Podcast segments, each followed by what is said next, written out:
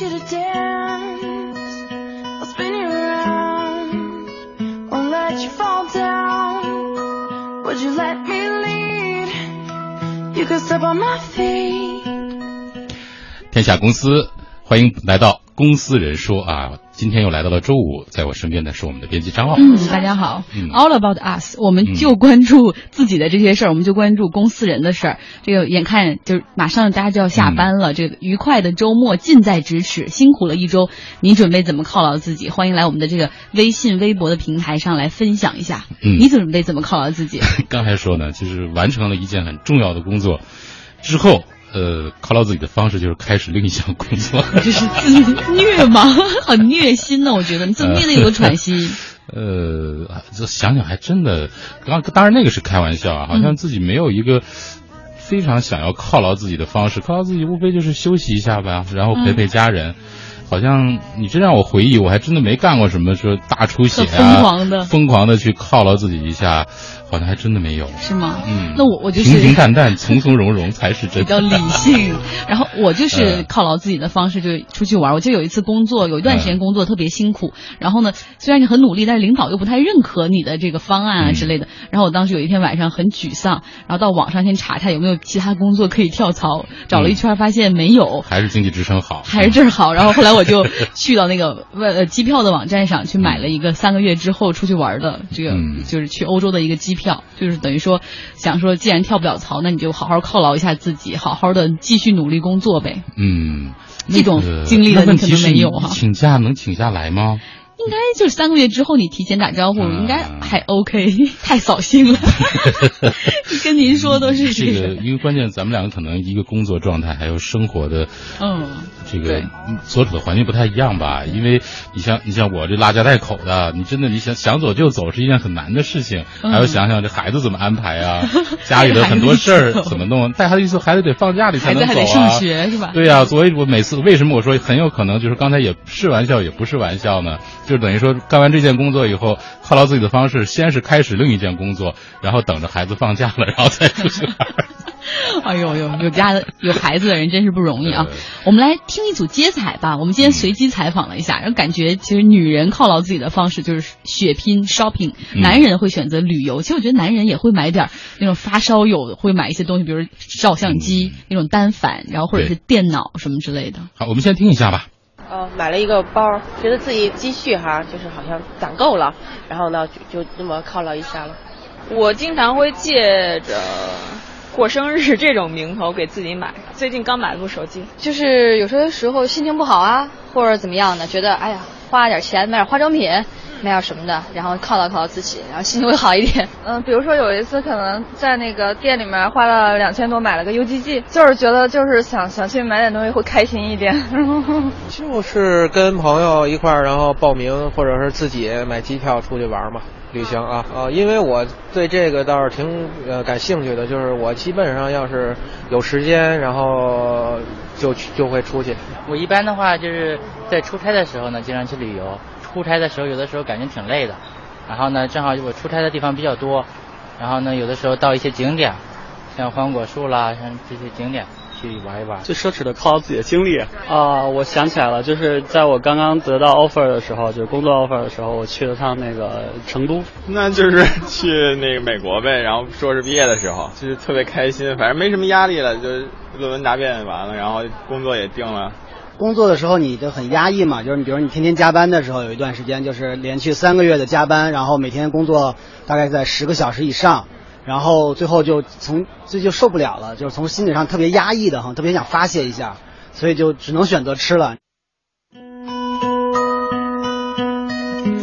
多实在呀，对只能选择吃了。这位朋友提醒我，好像也也不能说完全没有犒劳我的方式，嗯有的时候实在真的是特别疲惫了，或者说真的觉得一件事完了以后喘一大口气以后，还真的特别想就找找朋友吃一顿，然后再喝点儿。哦，还行，不是说跑到那个你说我靠劳自己的方式去抽根烟、这种就不好，就还是大吃大喝比较好一点，对对对，对更实在。就是等于稍微的放纵一下嘛。嗯刚才说的都是要花钱的这种犒劳方式，其实还有很多犒劳方式，你不用花钱也可以很满足。蹭别人吃，哎，不是，你是那种对自我的那种满足，比如说你自己宅着放空，说让节奏慢下来，干自己想干的事儿，可能也挺好的。我们再来听三个朋友的，看他们怎么说。好。呃，一周工作很辛苦之后呢，一般我会有一天是宅在家休息，就比如说。那个周五的晚上的话是在家看电视，然后周六睡到自然醒，然后周六可能自己做一些东西或者叫外卖。在家宅的这一天就个人爱好嘛，有时候看书，有时候做一些呃手工艺品，偶尔想起来会画画画。很多时候应该是要睡睡一个好觉吧，然后就尤其是这种特别嗜睡的小伙伴们，你可能周末睡得比较晚一点。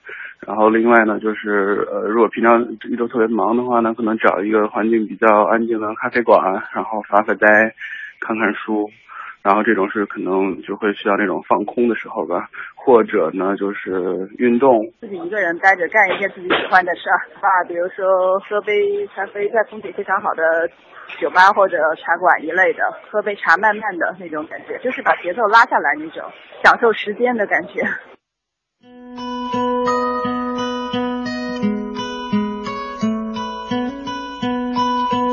你宅着的时候吗？你有宅着的时候吗？很少，我这个人待不住，待不住。那个，呃，反正闲闲不下来，有点什么时间的话，总想找点什么事儿去干，不太在家里面待着。哦，所以说这种放空，你是也也不需要放空。嗯，对对对，那你比如有点时间闲下来，在家里可能。刚才还说呢，就带带带孩子出去找点高大上的项目啊，跟他探讨一些哲学和文史之类的问题啊。我的天哪，这在周末一个一天就一个论文都可以写出来了。嗯，好，刚才其实张奥把这个犒劳自己的方式分成了花钱的和不花钱的，其实分类的方式还有很多。对，没错，我们可以按圈子来分类。我选了一个比较特别的圈子，其实就是金融圈他们有。有周末有牌局，然后像这个交易员呐、基金经理，大家会凑在一块玩扑克。像这个某资本的总裁，他的这个徐先生他就说了，说打牌能够解压，而且能够提升这个博弈时的心理承受能力，等于说一举两得。通常呢是每周一次啊，当然参加人有时不同，因为经常有人出差或怎么样啊。通常安排在周五或周六的晚上比较多，找个雪茄吧呀，晚上八九点开始打到半夜啊，有时候凌晨，但通常不会通宵。打起来就是还是用用脑用用身体，比较辛苦。我觉得是一种积极的解压方法啊，不是靠这个休息的解压方法啊。另外就是有时候有一些业务的合作伙伴或者生意的客户，有时候有共同爱好者，就大家打一打。这个有时候呢，呃，了解就是对方的心理，呃，跟国内什么这个斗地主有时候有点像啊。就是说我们把这个当做促进交流、促进业务的一个方式之一。好，我跟张小海私下交流啊，其实这个牌局啊，从这个角度来看还。不能说在犒劳自己，这其实还是一种工作方式。对，就是维维护自己的这个社交圈，或者说掌握一些自己想要知道的信息的一个必须的方式。对，其实我想说，有多少内幕交易的信息是在牌局上被透露出来的？对，或者牌局啊，或者说约高尔夫啊，这种这种感觉。对，反正总之打杆可以走很久，大家有的是时间来交流，而且这个圈子又相对小，可能找的空间也比较封闭一点，那个空就是你可探讨的东西的尺度又很大哈。对。嗯，但是呢，这这种方式其实有的时候未必所有的人都比较认可。我有一个同学在一个这个高校里面。呃，做教授啊，他呢就是他们有一个教授圈，经常在一起打扑克牌，也是其实像刚才大家刚才说的差不多，也是一些好朋友一起交流一下，同时呢，可能有一些学术方面的信息也是通过这种渠道来得到的。但是有一次开会的时候，校长就说了，现在有很多教授不务正业，天天有空就在一起打扑克，打牌听起来都不好啊。后来他们这局就散了。然后他们是每天利用午休的时间在办公室里打不是每天。但是他们确实会经常有这种业余的时间，可能就会聚一下，哦而且不是在办公室。哎，我们以前犒劳自己的方式，上一个单位就是中午的时候，每个周五的中午，大家会组织杀人的那个杀人局。但是虽然是在某一个会议室里举行，大家也觉得哎还挺好的，难得的这种放松的时间，算是对。一周辛苦的一个犒劳。嗯我们网上有朋友说了，说哎，听他们说，再想想自己都是心酸泪啊，说我们感觉休息一天都很奢侈。还有朋友说，可能还是在上学的高中的说，高中的朋友说说上学呀、说每天晚上都要写作业写到凌晨，最好的犒劳的就是早点睡觉。过两天你的孩子比我还要枯燥 长大了你就理解了。嗯，还有人说说旅游啊，说我就有时候就其实不用花太多钱去不远的地方，也其实有很多好玩的地方。然后还有人说我也想买个奢侈品来犒劳一下自己，但是买不起，所以有时候就偶尔买个山寨货来犒劳一下自己。对，买山寨货可以犒劳自己，但千万不要送给自己的男朋友或女朋友，嗯，会被打的。没错，因为这证明你在他在你心里的地位哈也是山寨的。哎，其实我还很想跟大家分享一下华尔街的大亨们，嗯，他们是怎样犒劳自己的。虽然说说起来有些浮夸，但是你可以真的看看那些人的生活方式，因为他们采用这种量化的数学模型，所以赚钱很容易。像这个老虎资产的这个公司，老虎资产公管理公司，他们从八百美万美元就做到了两百亿美元，这个增长速度很快。然后呢，像这个大本营资金的掌门人格里芬，他二二十多岁的时候就掌握着两亿多美金的资金，而且每年的投投入回报都在百分之三十以上。这些有钱人他们是怎么来休闲，怎么来犒劳自己的？我要在广告之后给大家来揭晓喽。嗯，听起来会很吓人，稍后回来啊。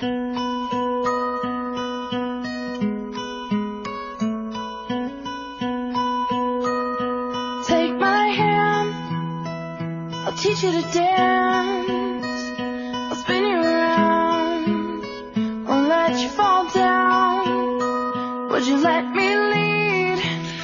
上半时段呢，正好开了个头抛出一个梗对，就是说在美国华尔街的这些亿万富豪，嗯哪天偶尔爽了一下，怎么犒劳自己？对，我们先来说刚才这个呃大本营投资集团掌门人格里芬，他喜欢艺术品收藏，嗯动不动就花好多的一掷千金去购买名画。对曾经花六千多万美元买了塞尚的一幅那个名画，就是那个桌上放着瓶子苹果的那幅画。嗯他结婚的时候包下凡尔赛宫举行了为期两天的婚礼，而且还有各种派对在卢浮宫啊、奥赛博物馆举行。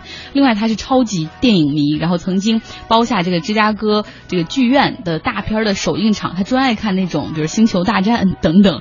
然后另外酷爱法拉利，听说这公司的车库里就有六辆，嗯然后他还有这个摄像头对着这个六辆车，每天他都在屏幕上还要再调出来欣赏一下，嗯是不是又又很奢侈又很自恋？嗯，没什么。其实他这几项里面有一项我们也可以嘛，我们看电影。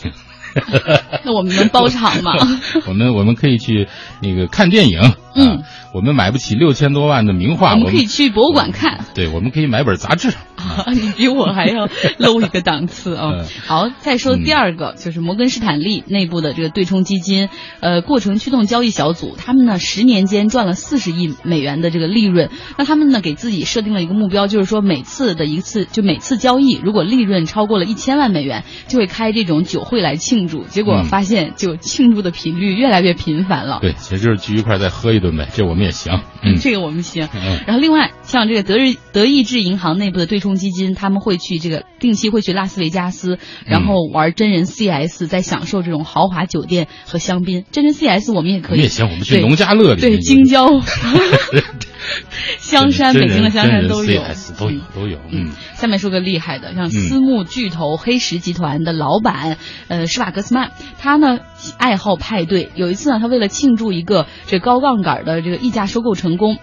他组织了宴会，而且宴会的地点呢是在纽约的中央公园大道的第七军团军械军械库，对吧？嗯然后这个他又邀请了一些乐团来演奏，同时还请了这个皇家肖像协会的这个画家们给这个来宾走红毯的时候会临场作画。对，其实啊，听了这么多，张浩说了那么多，别以为这些亿万富豪们犒劳自己的方式都是烧钱，并不是。张浩说的这些个别现象，个别现象那些没文化的那个人才会干这种事，也有有追求的，也有有追求的。对，比如说这个啊、摩根士丹利啊，很著名呃，他的一位这个高管叫穆勒，他说他犒劳自己的方法其实是逃离华尔街，不跟这些人一起混了，不跟这些庸俗的人对我到海边去，我找一个这个水平沙静的这个地方，我待个两三天休息一下。他认为这个才是最好的犒劳。嗯，但他也很喜欢刺激，他喜欢高山滑雪。但是这个我觉得也得需要点钱，他动不动就坐直升飞机去落基山，然后就把他从直升飞机上扔下去高山滑雪，然后还去漂流，但他去的地方也得需要 money，像新西兰还有喜马拉雅。那这些 money 从哪儿来呢？就是他有时候会跑到地铁里去卖艺要一点。所以这个人真的是很奇怪的一个人，很有趣，自己还灌唱片，还写歌。嗯，来看看国内的这个。公司老板们吧，啊，他们是怎么犒劳自己的？其实，呃，这个调查显示呢，国内的这些企业家最经常的犒劳自己呢，也是用一种比较安静的方式，比如说看书啊、听音乐呀等等等等。华谊兄弟董事长王中军啊，当年创建华谊的时候是非常辛苦的，在公司步入正轨之后，他对自己的犒劳方式非常简单，还不花钱，就是睡觉。只是我的生活方式呢，比较喜欢休闲啊，上午不太起床啊。呃，我正常的在十一点多钟，每天下午都会安排个呃比较短暂的那种呃那种工作。如果没有工作的话，我现在大多数的业余生活就是出支雪茄呀，画一会儿画。呃，我大概创业不到一年就已经，我上午就不上班，我习惯这个上午不太上班。当然没有现在这样的长时间的不上班。我现在大概这个是可能是一个月，甚至更长，可能没有去过 office。那个时候呢，是我好像下午还都是坚持去办公室。那时候公司小嘛，我觉得你不可能说你跟远离。